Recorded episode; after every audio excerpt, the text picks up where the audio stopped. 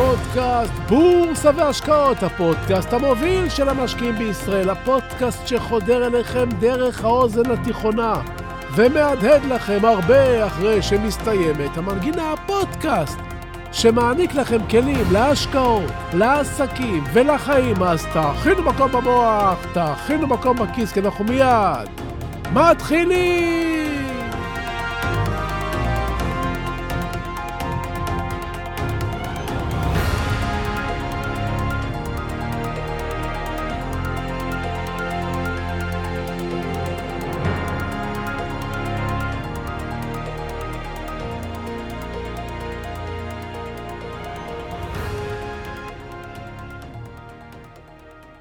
אי אפשר למלא כוס מים מלאה במים טריים וחדשים. אז נסעתי להתרוקן ולהתמלא באיטליה. בין הערים שטיילתי בהן הגעתי גם לפירנצה היפה. עיר עתיקה עם רחובות צרים, מרוצפים אבנים ישנות, בתי קפה קסומים, מסעדות והמון תיירים. באחד משיטותיי בעיר הלכתי לאכול במקום שיש עליו המלצה גורפת, ושמעתי עליו לראשונה מבתי, ושמו אלנטיקו וינאיו. מה אוכלים באלנטיקו וינאיו? כריך. זו לא מסעדה או מקום לשבת. זה בסך הכל מקום בו מכינים לך כריך עם לחם מרובע שנאפה זה עתה במקום, גבינות, נקניקים, רטבים, מלא רוקט, עגבניה ו... בתיאבון. קח את הכריך איתך ותמצא לך פינה לעמוד ולאכול ברחוב. כאן אין מקום לשבת. כריך, אמרתי לעצמי בדרך לשם. מה כבר יכול להיות מיוחד בכריך? חשבתי לעצמי, אבל הלכתי כמו תייר טוב וממושמע. בארץ הולכים לאכול פלאפל, ובפירנצה אוכלים את הכריך המרובע. הכריך הזה נמכר בכל העיר. אבל אם ההמלצה שקיבלתי לאכול את הכריך הזה דווקא באלנטקו וינאיו, הייתי נחוש לאכול במקור.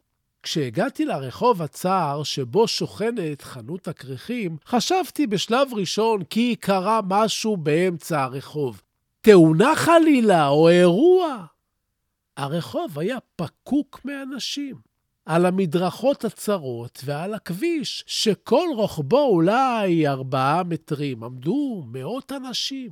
מה שחיזק אצלי את התחושה שקרה משהו, היה שראיתי בהמשך הרחוב סדרנים לבושים באפודים צהובים, זוהרים, שניסו לכוון את האנשים שעמדו בצידי הדרך.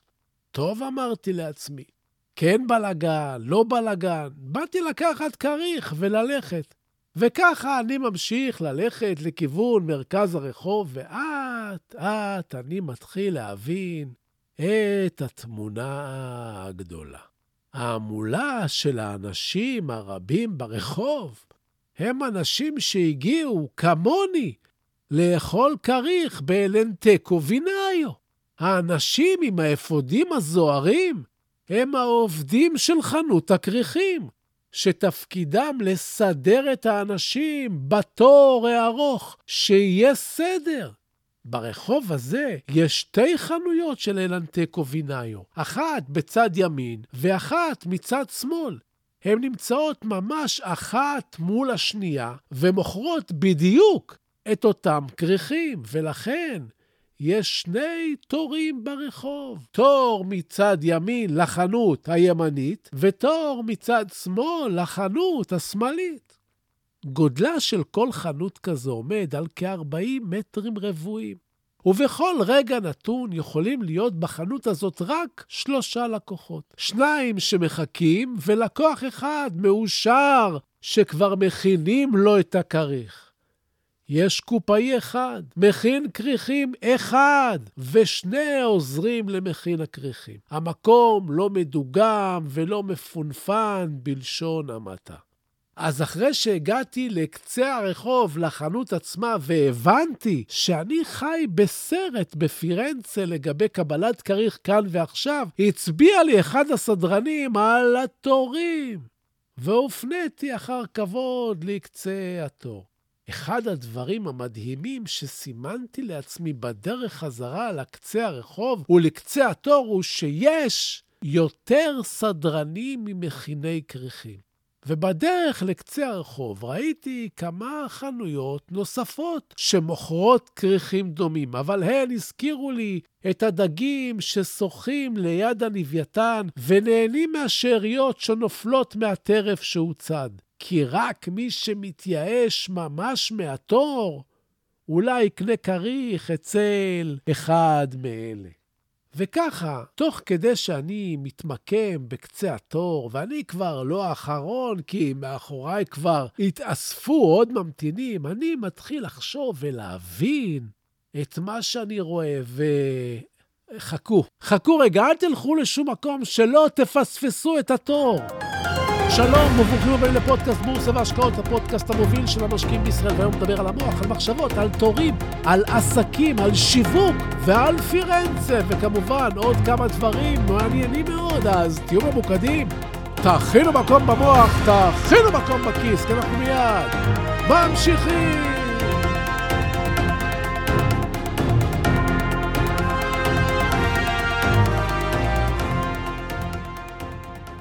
ואז ספרתי אותם. ספרתי כמה אנשים עומדים בכל תור, בכל רגע נתון, בכל אחד מהתורים האלה. 200 איש עמדו בתור בכל צד. כלומר, בשעה שאני עומד בתור, עמדו איתי עוד 400 איש שחיכו לכריך. לא הייתה בחנות גלידה. לא פיצה, לא פסטה, לא משקאות מיוחדים מעבר למים וקולה, רק כריכים עם נקניקים שונים וגבינה ועלי רוקט ועגבניה. 400 איש עומדים בתור, חשבתי לעצמי. חנות קטנה, עם מכין כריכים אחד ושני עוזרים. שמונה סדרנים בחוץ שדואגים שהקהל יעמוד בשני תורים ויהיה סדר. ואם מכונית עוברת שם מדי פעם, אז הסדרנים מזיזים את הקהל מהכביש, שהמכונית תוכל לעבור. אם העסק הזה היה בישראל, למשל, חשבתי לעצמי, ומדובר בעסק שעובד כבר עשרות שנים, אם העסק הזה היה בישראל, כבר מזמן היו מרחיבים את החנויות האלה ל-200 מטר, ומקימים דלפק ארוך עם שמונה או עשרה מכיני כריכים, ועשרים עוזרים ומתקתקים את הכל, ומוסיפים עוד מוצרים, וקינוחים, ועושים משלוחים, והיו מקצרים את התורים האלה עד לאפס. וככה בעודי עומד וחושב ומתבונן בתורים המתארחים ובאנשים החדשים שמגיעים ורואים את התור המשתרך, שמבינים כמוני שהם צריכים לחכות לפחות חצי שעה בתור ומחליטים לעמוד נופלת אצלי התובנה. האיטלקים האלה גאונים. התור הוא מכוון. הם עובדים בדיוק בקצב מדויק, בו בכל רגע נתון יהיה תור ארוך מאוד בחוץ. התור הארוך משדר למוח שלנו שזה המקום הנכון לאכול בו. כפי שאמרתי בדרך לחנות הכריכים של אלנטיקו וינאו, יש עוד חנויות שמוכרות כריכים. אני עומד בתור וחולף על פניהם בקצב איטי עם כל ההתקדמות האיטית של התור. אני רואה את הכריכים שהם מציגים, אבל מחליט בכל זאת ללכת עם חוכמת ההמונים ולחכות חצי שעה בתור. התור הוא הפרסומת לכריך. הסדרנים עם האפודים הזוהרים אומרים למוח שלי שהתור הזה קיים כל יום והסדרנים פה הם קבועים.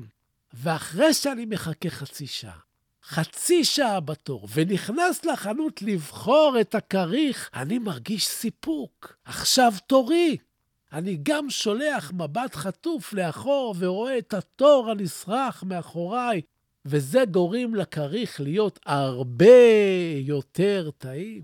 וככה בתוך חצי של המתנה גיליתי שיטת שיווק מדהימה לתיירים. תור, זה חזר על עצמו בכל בתי הקפה הנחשבים, גם במילאנו, ובכל המסעדות הנחשבות. כשאתה מגיע למקום מומלץ, אתה קודם כל נתקל בתור. תור אומר לתת המודע שלך שהגעת למקום הנכון. בדרך וליד יש עוד הרבה בתי קפה ומוכרי כריכים ומסעדות שאולי הם מוכרים מוצרים לא פחות טובים, אבל אין להם תור.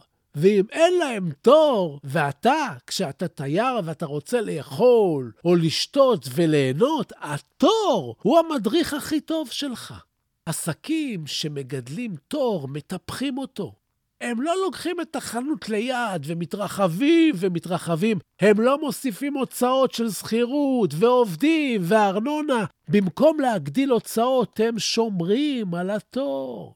הם מטפחים את התור.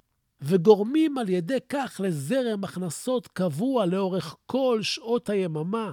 כמעט כל מי שמגיע לתור נשאר בו, ואם הוא הלך, הוא חזר מאוחר יותר, או למחרת. והנה שוב, הנה שוב הפסיכולוגיה משחקת תפקיד יותר טוב מכל שיטת פרסום אחרת, ולדברים שאנחנו רואים. ולא תמיד יכולים להסביר במבט ראשון. תמיד יש זווית פסיכולוגית שמניעה אותנו. ועכשיו תחשבו לרגע שהכי פשוט להרוס את העסק הזה אל אנטיקו וינאיו הוא בהרחבתו, ואז לגרום לתור להיעלם. וכשתגיעו לרחוב ותראו שאין תור, תקנו בכל חנות דומה כריך עם לחם מרובע ונקניק או גבינה, עם מלא רוקט ועגבניה. וזה השיעור שהבאתי לכם מפירנצה, אבל לא שכחתי את אה, נושא הבורסה, עליו לדבר בפינת הטיפים שלנו.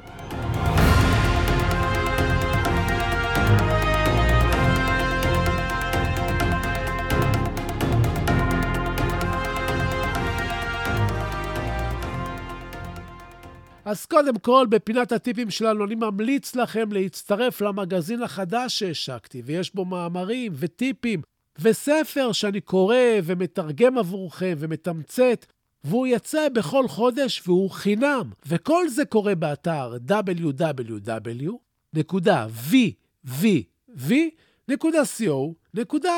הטיפ הבא קשור לכמה שאלות ששאלתם אותי לגבי למה השוק יורד כשהפד מעלה את הריבית. ובכן, ברגע שהריבית עולה, חברות שיש להן חובות, החוב שלהן גדל.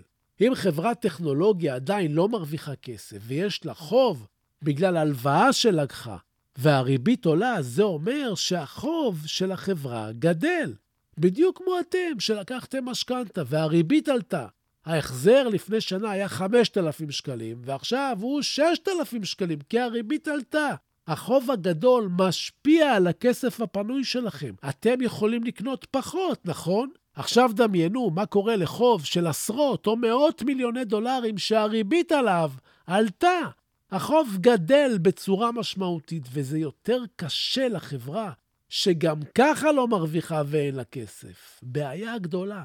כי בתקופות האלה גם קשה לגייס משקיעים. כלומר, הריבית עולה, החובות גדלים, וחברות שאין להן הר של מזומנים ורווחים, מצויות בבעיה בתקופה זו. שאלתם מדוע כשתשואה על האג"ח עולה, שוק המניות יורד. עשיתי על זה פרק שלם לפני שנה, אבל אני אשחיז עבורכם הסבר. אם אני יכול לקבל באג"ח תשואה של 5% ללא סיכון, למה לי לסכן כסף במניות? אם יש לכם עשרת אלפים שקל, אולי אג"ח בתשואה של חמישה אחוז לא ידבר אליכם. אבל אם יש לכם עשרה מיליון, חמישה אחוז לשנה זה כבר חצי מיליון בטוחים, וזה מעניין. כסף גדול בימים טרופים אלה מוצא את דרכו לאפיקים בטוחים ומתרחק מהבורסה היורדת והמוחקת כספים. וזה כל הסיפור של אג"ח ושוק יורד. הבנתם? אז, אז זהו לנו להיום, ובסיום אני שב ומציין, כן, מה שאני אומר, המלצה מקצועית, או ייעוץ מקצועית, אלה תמיד כדאי לקבל מיועץ מוסמך עם רישיון. לי אין, אני רק משתף אתכם במה שאני חושב. המניות שאני לפעמים מדבר עליהן כאן, אתם צריכים לדעת. לפעמים אני קונה מהן, לפעמים אני מוכר מהן, ואני אף פעם לא מנסה לכוון אתכם לבצע פעולה כלשהי, אלא רק לגרום לכם לחשוב, לחשוב, לחשוב ולקרוא.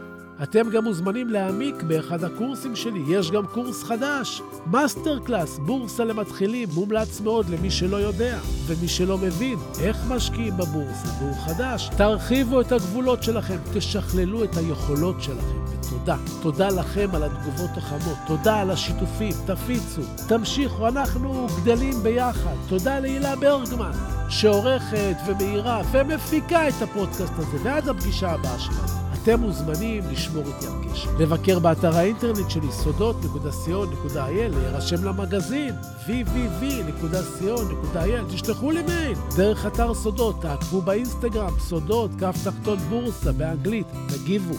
תשאלו, תעלו נושאים, אני חוזר לכל אחד ואחת מכם, אני מבקש, סמנו שאהבתם. תשלחו את הפודקאסט לכמה חברים עכשיו. כן, אני רוצה עוד מאזינים לפודקאסט. תעשו השתדלו, תפיצו. תודה רבה שהאזנתם לי. אל תשכחו להירשם לקבלת עדכונים באפליקציה שאתם מאזינים דרכה. ככה בכל פעם שעולה פרק חדש, תקבלו הודעה ותהיו טובים. תעזרו למישהו שצריך. תעשו משהו טוב לעצמכם. תלמדו משהו חדש. תתקדמו במשהו חדש. שיהיו לכם בשורות טובות. כל הישועות, בריאות, והלוואי שתתעשרו בהקדם. אני הייתי צביקה ברגמן, ואנחנו ניפגש בקרוב!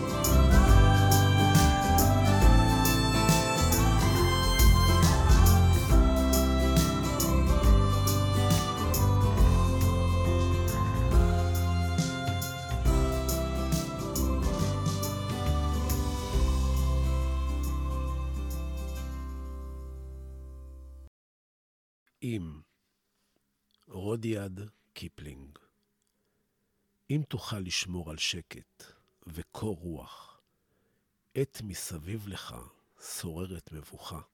אם בין מפקפקים תוסיף להיות בטוח, אבל גם לספק תדע לתת לבך.